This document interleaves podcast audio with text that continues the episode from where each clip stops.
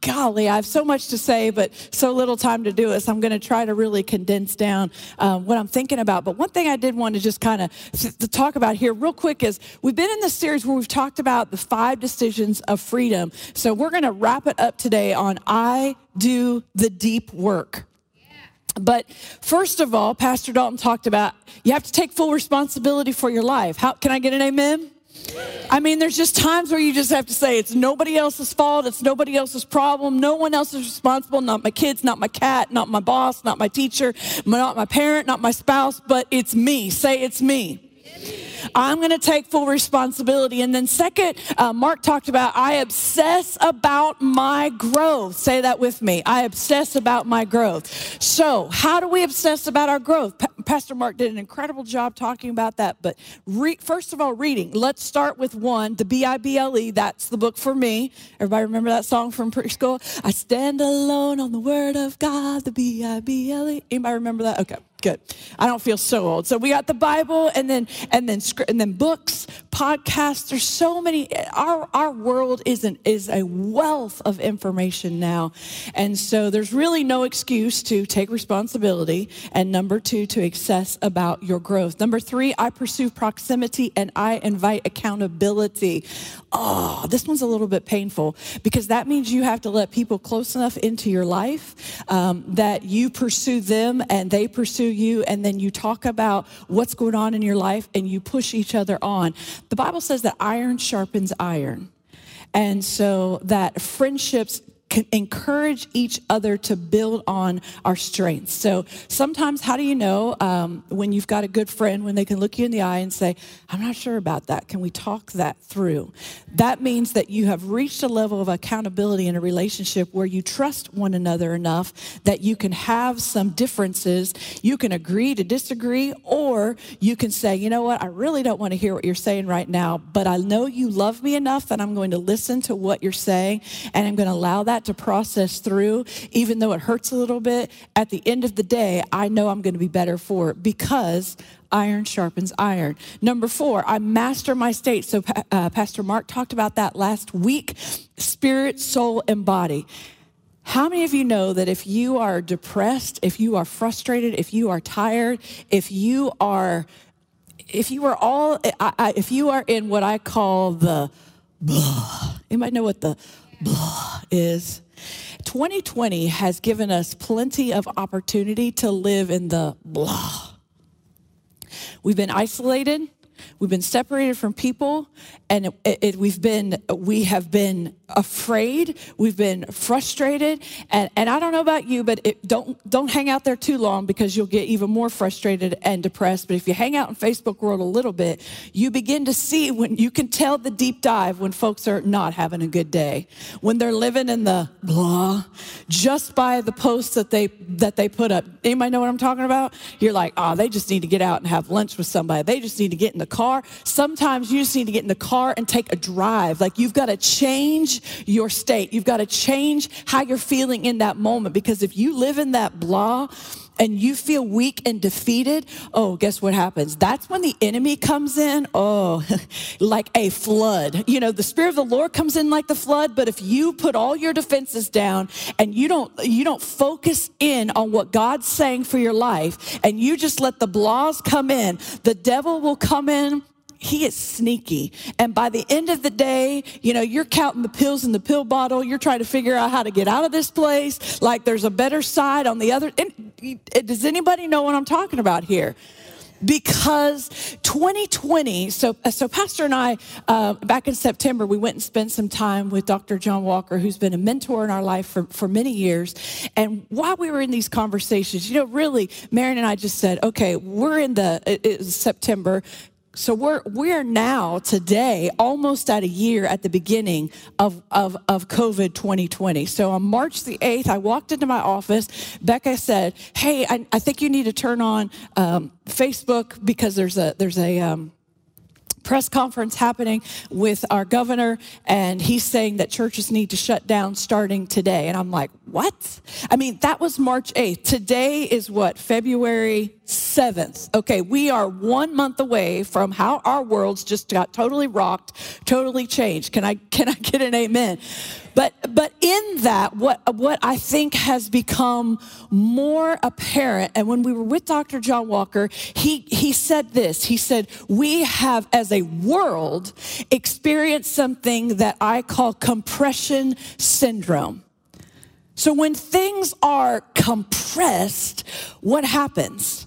So if, if a house, if a foundation of a house is compressed, so there's something in the in colder climates called the freeze and thaw factor. So so my dad was a mason, so I grew up around this, and he would say, oh, you know, when it's really cold, and especially if moisture comes down, if there's leaking and moisture gets down into that foundation, and then when it's cold, it contracts, but when it warms up, it it it, it starts to expand. So it causes cracks in the foundation because there's been that compression, that move movement of ground.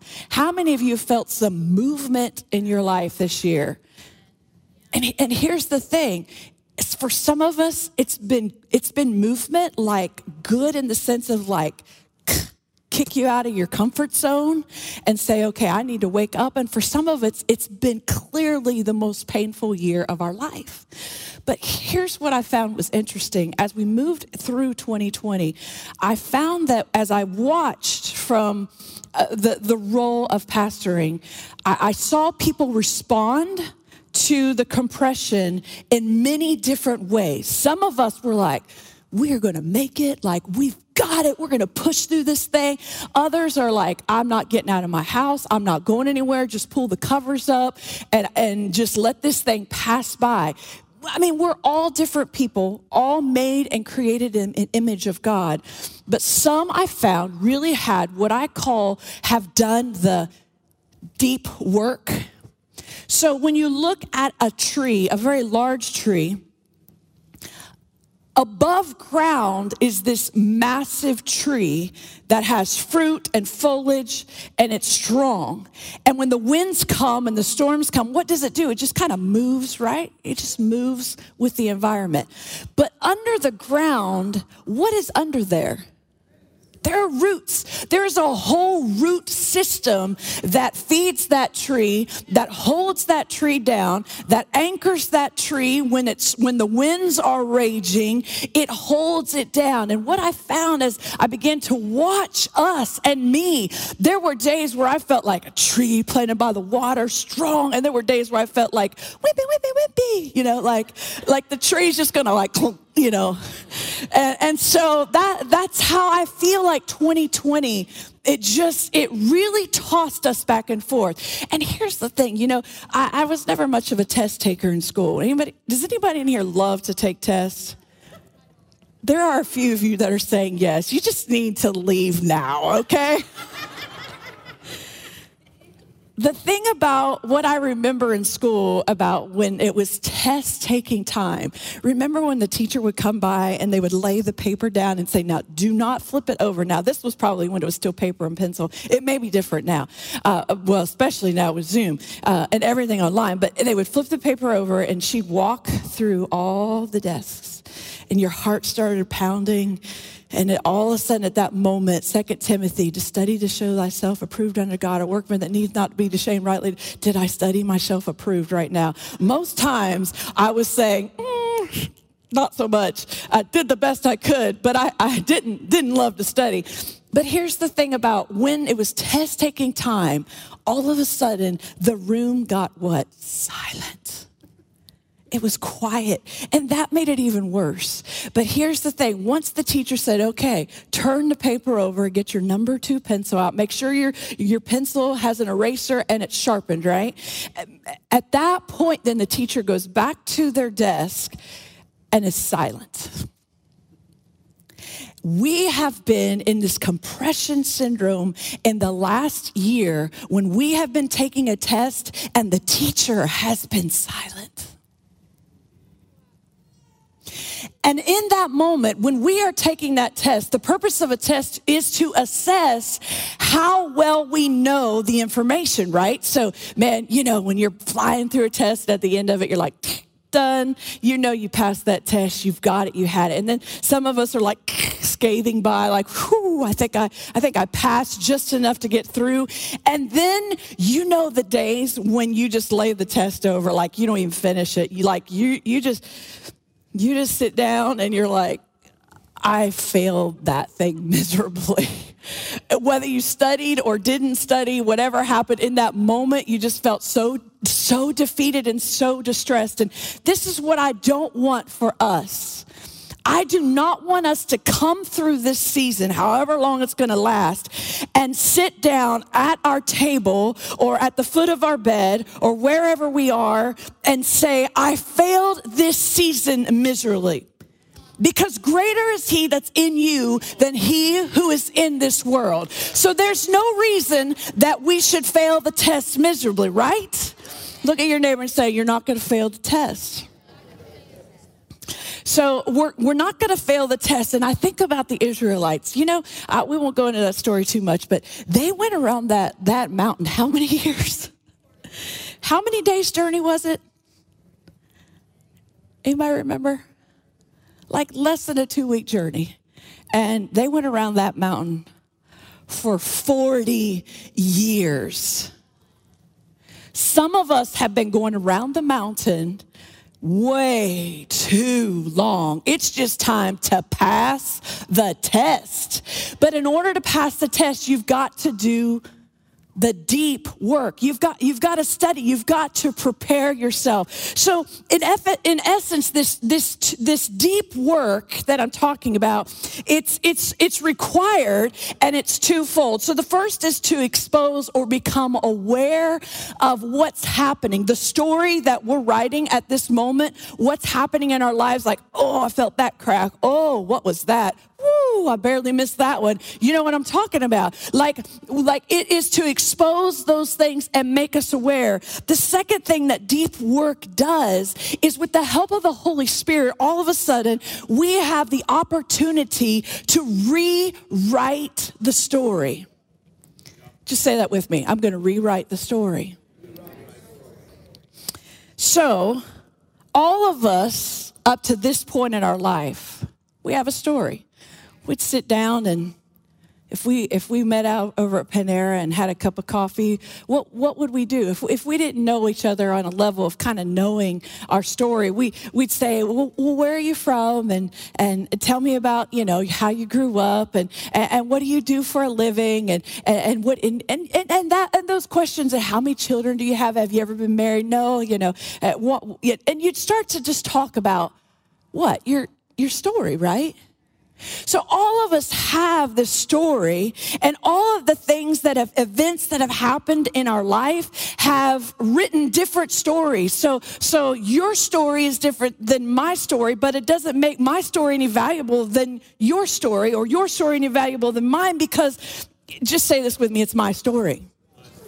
So we so we all have have this story and this is what I love in Genesis chapter 1. So Genesis chapter 1 is the is the book of creation and God said this. So he said that God created man in his own image. And then it jumps down. So first of all, let's make sure we understand that God created you and me in his own image. His imago Dei. That means God breathed his zoe or his godlike life into each and every one of us. How all that happened, I don't completely understand, but it happened. So God breathed his life life into us. And then later down in that scripture in Genesis chapter 1, he says, and it was very good. So God is looking at you today and saying, You are very good. Not just good, but he puts the adjective on. You are very good. And, if God formed us in his image and he says we're very good, well, when God created Adam and Eve, there was nothing hindering them from communion, right? Like it says that they walked around, they walked around the, the Garden of Eden, it says in the cool of the day. And, and then here's some, what happened? Something happened that created a division or a wedge between God and man. And suddenly, the story took a drastic turn. The story of all of humanity took a drastic turn, and suddenly things began to change. Because, frankly, prior to that, there was no need for deep work, because really the need for deep work is to get back to a place of total communion with God where you, you can just walk with Him, as the old hymn says, in the cool of the morning. Uh, and, and He walks with me and He talks with me along life's narrow way. That's, but to get us back to that place where we filter out all the other things takes deep work. Say it with me. It takes, it takes deep work. So, so the things didn't play out quite that well in the Garden of Eden. And, and so I'm going to talk about three truths kind of coming off of that. The first truth is that the story of your life, the story of your heart writes the story of your life. So, what was written on your heart, the story of your heart, it writes the story of your life because what's been written on your heart is how you live out your life. So, as we see in the garden, um, the serpent, when they tempted Adam and Eve, the hearts were vulnerable not only to holy influences, but also to unholy influences. All of a sudden, in that moment, we realize that we aren't that smart sometimes. Like Adam and Eve had pretty clear instructions. There was only one thing that God said, don't do. One thing. One thing. And what did they do? So, so it's interesting because we can be influenced so quickly. That's why Proverbs says, above all else, Proverbs 4:23. Above all else, for guard your heart, for out of it flows what? The issues of life. From where? Your heart, which is where the story of your life is coming from. What is on your heart? So we call these things um, that impact our life. Let's call them heart shapers. So we have experiences that shape our heart. Right now, just just think of one Think of one amazing thing, a place that you visited, a moment that you experienced when you said, Man, that was awesome. A conversation, an event, when your child was born. I know there's, so, there's, there's lots of things, but if you go back to that and say, That shaped my heart, that was a really awesome experience. Memories think about memories that shape our heart. All these things influence the story of our heart. Here's the thing a lot of those things we didn't necessarily choose, they just happened. And you go, wow, that was awesome, or whoa, that was not so awesome, and I don't know how in the world did that happen. So, there's an endless list of heart shapers. And let's kind of throw them into two different categories. So the first are significant events significant events that truly shape our heart, which is the story that our life lives out. Things like abuse, divorce, death. These are all like big things, loss of a job. In COVID this year, in 2020, we, some of us in America and the world have experienced massive things that have truly like impacted our life in one big fail swoop, just like boom. But then there's also the cumulative things that kind of that shape our heart as well. So you know, maybe we grew up in a home that it, it, things were just critical. Like you could never do enough. You could never, you know, you could never be enough. You could never. The grades could never be high enough. The room could never be clean enough. The meal could never be good enough. Like everything was just critical. Maybe, maybe you were at school, you were bullied. Maybe, maybe you, they made fun of you, or the way you dressed, or the way you talked, or or how you did things. Maybe, maybe you moved all around, whether your parents chose to because of their job, or they just that that that was just kind of how they went. They just kind of jumped to and fro, and you thought, I maybe I'm never really going to have close friends because we're always moving. So there's no sense in trying to like connect with people. You know, maybe were just told all your life you're you're not smart enough, you're not pretty enough, you're not handsome enough, you're not strong enough.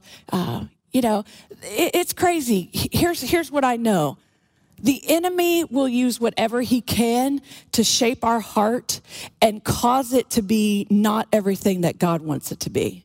I mean, like he will put us in situations if we allow him. And, and, and if we are, if we are not doing all of the five decisions to keep us in freedom, he will beat our brains out by just what he speaks into our hearts and our minds.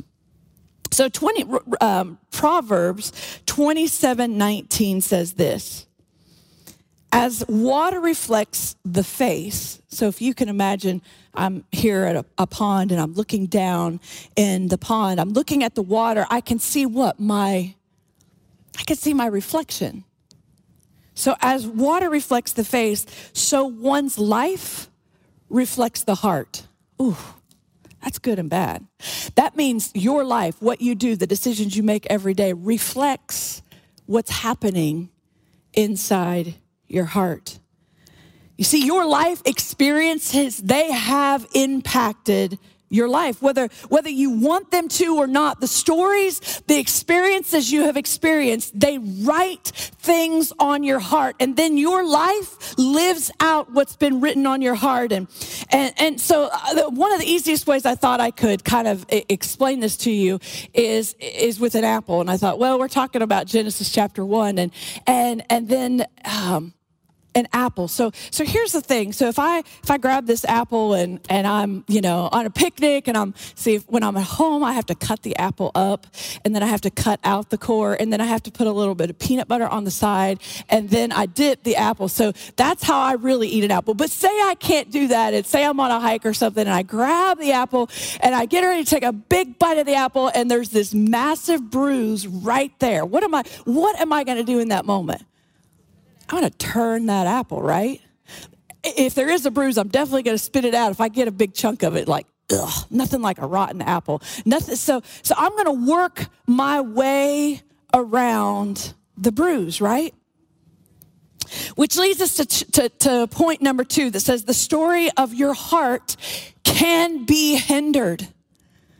So, number one, the story of your life is a sto- story of your heart is a story of your life. Number two, the story of your heart, it can be hindered. So let's go back to that thought about compression syndrome. Remember when I mentioned that when we are compressed, that uh, the pressure begins to sign, sign, uh, show signs of weaknesses in our foundation, cracks. It begins to expose things in us. Hebrews chapter 12, verse 1 says this Therefore, since we are surrounded by such a great cloud of witnesses, now let's just stop there for just a moment. That means that someone that's gone before you that's been praying you on that you know like right now like the apostle paul like jesus like abraham moses isaac like they are in grandma grandpa they are in this great cloud of witnesses and they are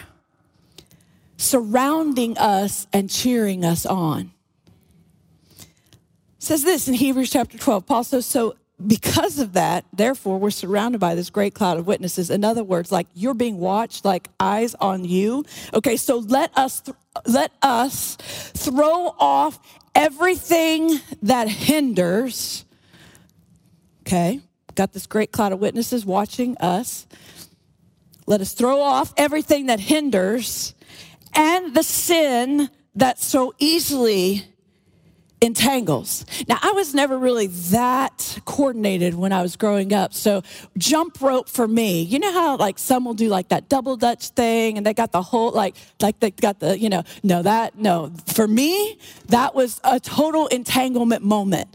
Like, I'm like, uh, you know, I feel like at that moment, I suddenly, I have two left feet because it entangled me. But said, So let us throw off everything that hinders and the sin that so easily, you know, gives us two left feet. In other words, makes us look like complete idiots, right?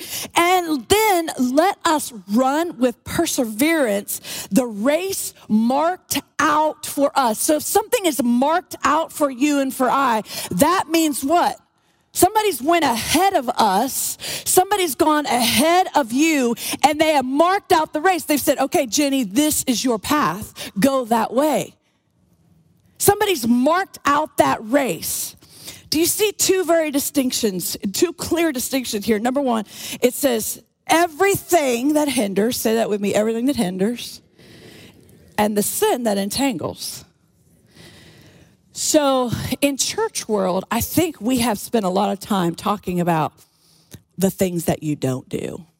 You know, the sin things, right?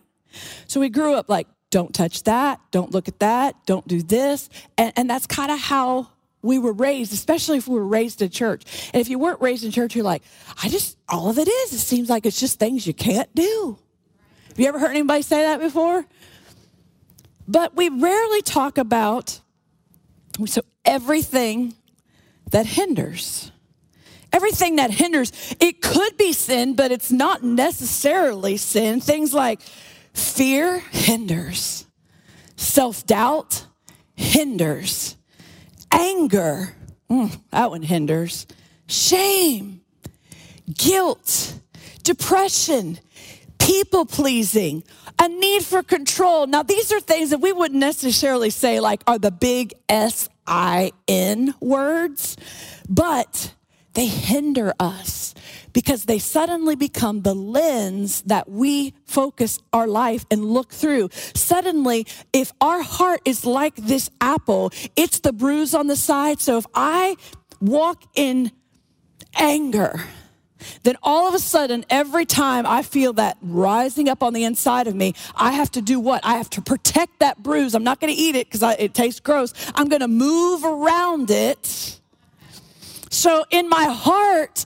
if I deal with some of these things that hinder me in my life, I'm suddenly going to move around those things and dodge them because they are already bruised. And you know, when somebody comes up to you and they like, you know, James, when you've been lifting a lot or you, maybe you drop the weight on your leg, which I know you never do, but if you ever did, and you have this bruise, and then somebody comes up when the kids come up and just, hey, daddy, what's that? And you're like, ah. Oh you avoid that spot because it hurts, right? So, little truths. So, when we believe these things, they begin to hinder our ability to run the race that God has set out for us. Why? Because we are weighed down by the heaviness of the things that we are allowing to become truths in our lives. So I call these things, and it's actually from Dr. John Walker's book called Unhindered. They call it this, they call it the little T's. So there's little T's, which are false truths, but then there is the big T, which is the Word of God. So, so in the story of our life, our heart has been written on and we've got some bruises because we've not gotten rid of them quite yet. We've not allowed God to heal it because we just kind of protect it, cover it up, because we don't want hurt again. I get it. But in that moment, the little truth's like, I'm not enough. I'm broken. I have to keep everyone happy. People will betray me. They can't be trusted. Life will never work out for me. I have to be pretty to be loved. I have to be strong to be loved. I have to perform. I have to be perfect to be loved. Anybody have any of those things ever been told to you? If you told it to yourself or somebody's told it to you. So those are little T's, little truths. And, and imagine these little truths are the things that hinder us down. They are the things that, that weigh us down. So we can't run fast and effective when we carry that extra weight. So every time a story of our life, we absorb that into our life, it becomes something that, whew, anybody, you ever you get in the middle of the day or you're in the middle of like a really kind of a difficult situation and you just sit down and you go, I mean, you can feel the weight just come all over you. And, and, and, Jesus says that the truth would set us free when we know it. In the book of Luke, Jesus said, The Spirit of the Lord is on me because he's anointed me to proclaim the, what's it say? That what kind of news? The good news to the poor. He has sent me to proclaim liberty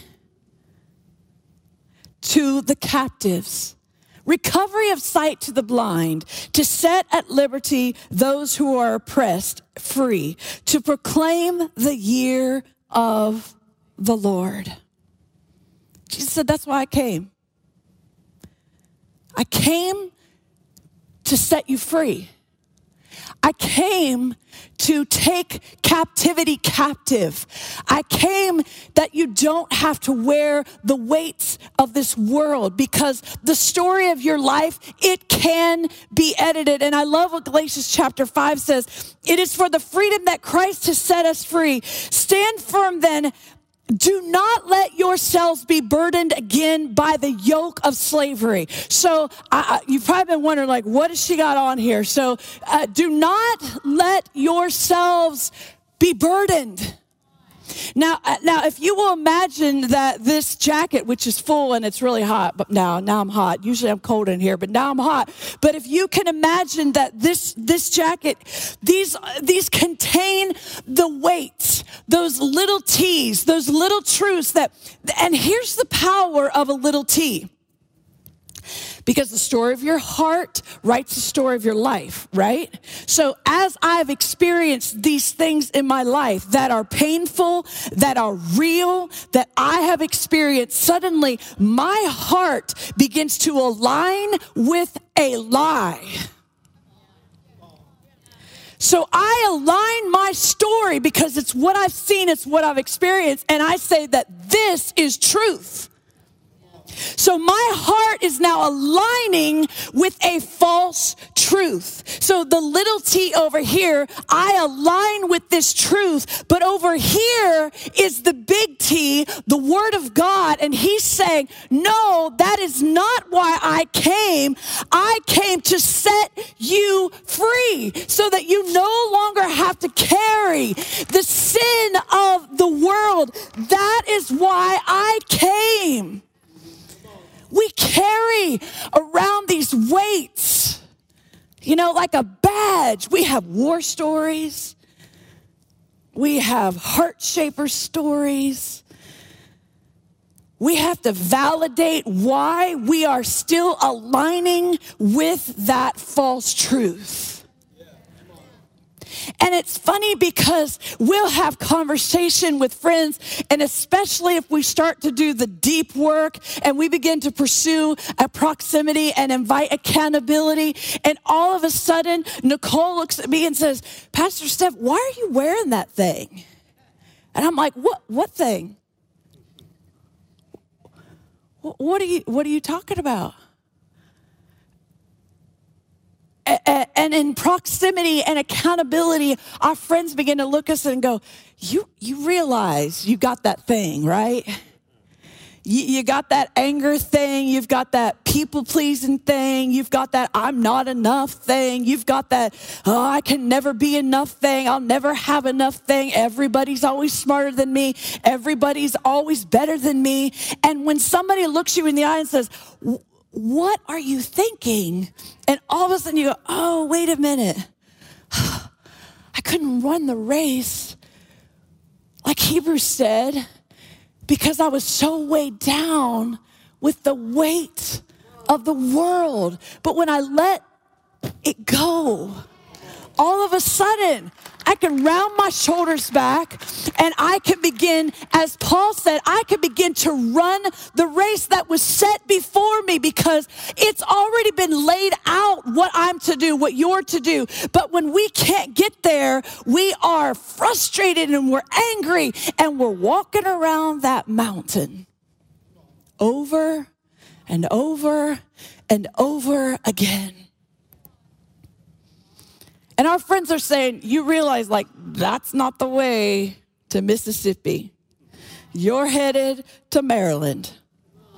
You got the right M, but the wrong city. And that's how we are sometimes. We, we are just heading in the wrong direction. But Paul is telling us here in Galatians 5 don't let yourselves be hindered, which means then that we have to do the work. Now, here's the great thing about that Jesus always comes in and does the heavy lifting because he said, That's why I came. I came to proclaim your freedom. I claim to, I came to give the good news, the, the gospel, the good news of Jesus Christ. That, that's why he came. That's why he died on the cross for the penalty of our sins, so that he could carry the weight for us and we could walk away free in Christ. Which leads me to the last point, which is the story of our heart. It can be edited. And the reality is that some of our stories, they are writ- they've been written. And I think we've, we, we begin to understand here, we're beginning to see how these stories, they're hindering our life. Like we're frustrated because we're not set on the path that's been laid out before us because we are hindered, we're exhausted, we're weighed down by life's heaviness. Philippians 1 6 says this, and I am certain, say certain. That means I'm clearly convinced. I am certain that God, who began a good work, is faithful to complete it until the end. He started it, he'll finish it. And sometimes he starts it and then and then we pick it back up again. And just say, ah, I don't I don't want to bother you with it, Jesus. I, I got this thing. And he's like, You fool. You have to just let it go. So God's going to do the heavy lifting. He's going to do the supernatural. In other words, I say, I love to say it this way. You've heard me say it many times. He puts the super on our natural. So when we in the natural, we begin to make this these decisions to lead us to freedom, and we begin to do the deep work. I, I say it this way I say it's a dangerous opportunity. It's dangerous because all of a sudden we start seeing things we didn't want to see. We start feeling stuff that makes us a little uncomfortable. Our friends start, telling us like, hey, you know, what about this? And where are you at on that? And, and all of a sudden they're like, did, did you pray this week? You know, how's your reading going? Did you go to connect group? Were you on your edge call this week? And you're like, mm, I don't, I don't want people talking to me, speaking into my life. And it starts to feel uncomfortable, but it's us doing the deep work. So the, the deep work, um, I, I don't I don't want to take too much thunder, but just next week we're, we're I, I want to just say just real quick because Tracy Dolman shared a story last week. You guys are going to hear it next week, but she said she and Jay were kind of navigating some some a rough patch, you could say, uh, maybe more than a patch, maybe a maybe a season, a rough road and she's like, "We got, I got to do something different. Like I have to, I have to make a decision, and I, ha, I have got to do something." And she said, "All I, as as things came my way that were opportunities, they seemed probably a little dangerous. Like I don't know that person, and do I want to go to that connect group or be in that edge call or go to lunch with that friend? That seems dangerous, especially if in your heart you've got some bruises." And you're like, yeah, I don't, nah, I don't do that. Like, I don't go there. I don't expose myself to that. I've been hurt by that before. Let me share. So, so Tracy said though, she said, you know, here, here's what I did. I just went ahead and said, okay, I'm going to risk it. I'm going to, I'm going to, I'm going to make these dangerous, I'm going to make these dangerous opportunities. I, am putting words to what she said, but basically she said, I'm going to jump out there I'm just going to try and see what happened. And, and they did that, and God began to, as they did the deep work and took responsibility, God began to change their life. I want to share with you real quick um, out, of, out of my own life. So here, here's my one of my journals, and in this journal, um, I am processing through some of, of my bruises some of the belief systems that I've set in my heart that have now limited how I see life. And, and so here, here's one of them that, that I wrote down. I said, um, Eventually, most people will let me down. Eventually, most people will abandon me. Eventually, most people will lie about me, misunderstand me, and they will hurt me. That's what I wrote down in my journal. Why did I write that down? Well, let me let me give you a little backstory, then I'll come back. So I grew up in in a um, started in a little Methodist church in the cornfields of of Ohio. I started at that church when I was in the nursery. So attended that church for a long, long time graduated from high school, headed into college, spent another 10 years or so at that church. And that's where I met Pastor Marion and, and uh, you know, everything was, you know, all the good stuff after that. And, and then he and I, he and I left there and we came and we started Bethel. So in, in 40 some years, that's one, two, three, three churches. Now, when we started Bethel, all of a sudden I realized that everybody's heart had not been shaped the same way towards church that mine had. So I began to experience loss at a level in relationships that I had never experienced before. So people that would come into my life and would want a position in my life and a place in my life, and I would now hold space for them in my life. So all of a sudden, those same people are walking out of my life with, and I'm like, wait a minute, I'm holding space for you in my heart, and you're like gone. And I had no control over that experience. So I began to feel very disconnected. Uh, I'm telling you, I had a big, big bruise and it just continued to expand until finally God called me out on it. He's like, You cannot, because now you are so protecting that spot in your life that you are shutting everyone out. So, so here's what I continued write. I said, so what if, what's the worst consequence that could happen if I continued this what had become truly a little t truth to me. So, what I mean by that is that the story, because of my experiences, so my story now aligned up with that little t false truth, but it was real to me. So, it was the story of my heart, was the story of my life. So I said, okay, now what's, what's the worst consequences if I continue to live in that place? And I wrote down missing out on love and deep connection. So then I said, okay, now I have to come away from the little t, the false truth, and I've got to find out what is God's word say about this. Because if it's causing such pain, it can't be God's will. But what does God say about it? I mean, like, what can I anchor my heart to to believe to say that, okay, I can believe something different? I had to realign my heart. Here's, here's what I wrote down I said, I, I will have lasting and meaningful relationships because, one, in Proverbs 27 14, it says, A friend is always loyal and a brother to help in the time of need. And I began to say, okay, I'm going to be a loyal friend to those that are around, and I'm going to be a help when I can. And God, I know as I do that, then you're going to turn that around to me. And then I'm going to find people that are loyal in my life, and they're going to help me in a time of need. And then I went to Ecclesiastes 4, 4 9. Two people are better than one. Because let's just be honest, sometimes you're like, I don't need two, I'm good with one. Two complicates things. So, two people are better than one, for they can help each other succeed. And then in Ecclesiastes 4:10, the next verse says, "For if one person fails, the other can reach out for help." So do you see how I had to shift? So as I as I put the word of God on my bruise, he began to heal my heart. So he reshaped my heart through his truth. I want to encourage you today.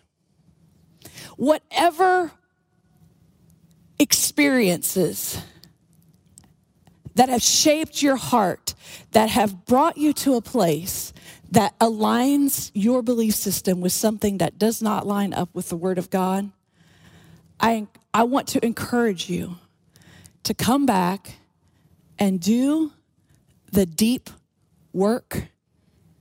And let me, let me just tell you right now, it's going to be like peeling layers off an onion because it's going to be one.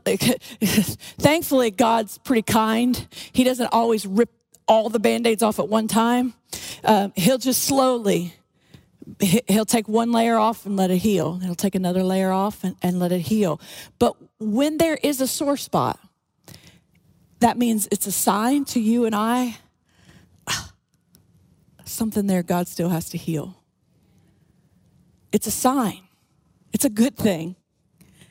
It's God saying, okay, I think actually, Jess, did you say in the Valentine's Day, God reveals it to heal it?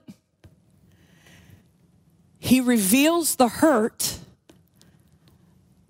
And then at that moment, we say, okay, God, I welcome you in to heal what you have revealed. Amen. Let's pray, and Pastor Mark's going to come up. Heavenly Father, we are just so honored that you give us your word to guide us, to direct us, to challenge us, to help us see clear because truly God, you know that if we if we will do the deep work, you will lead us to a place that we will fulfill everything you've called us to do.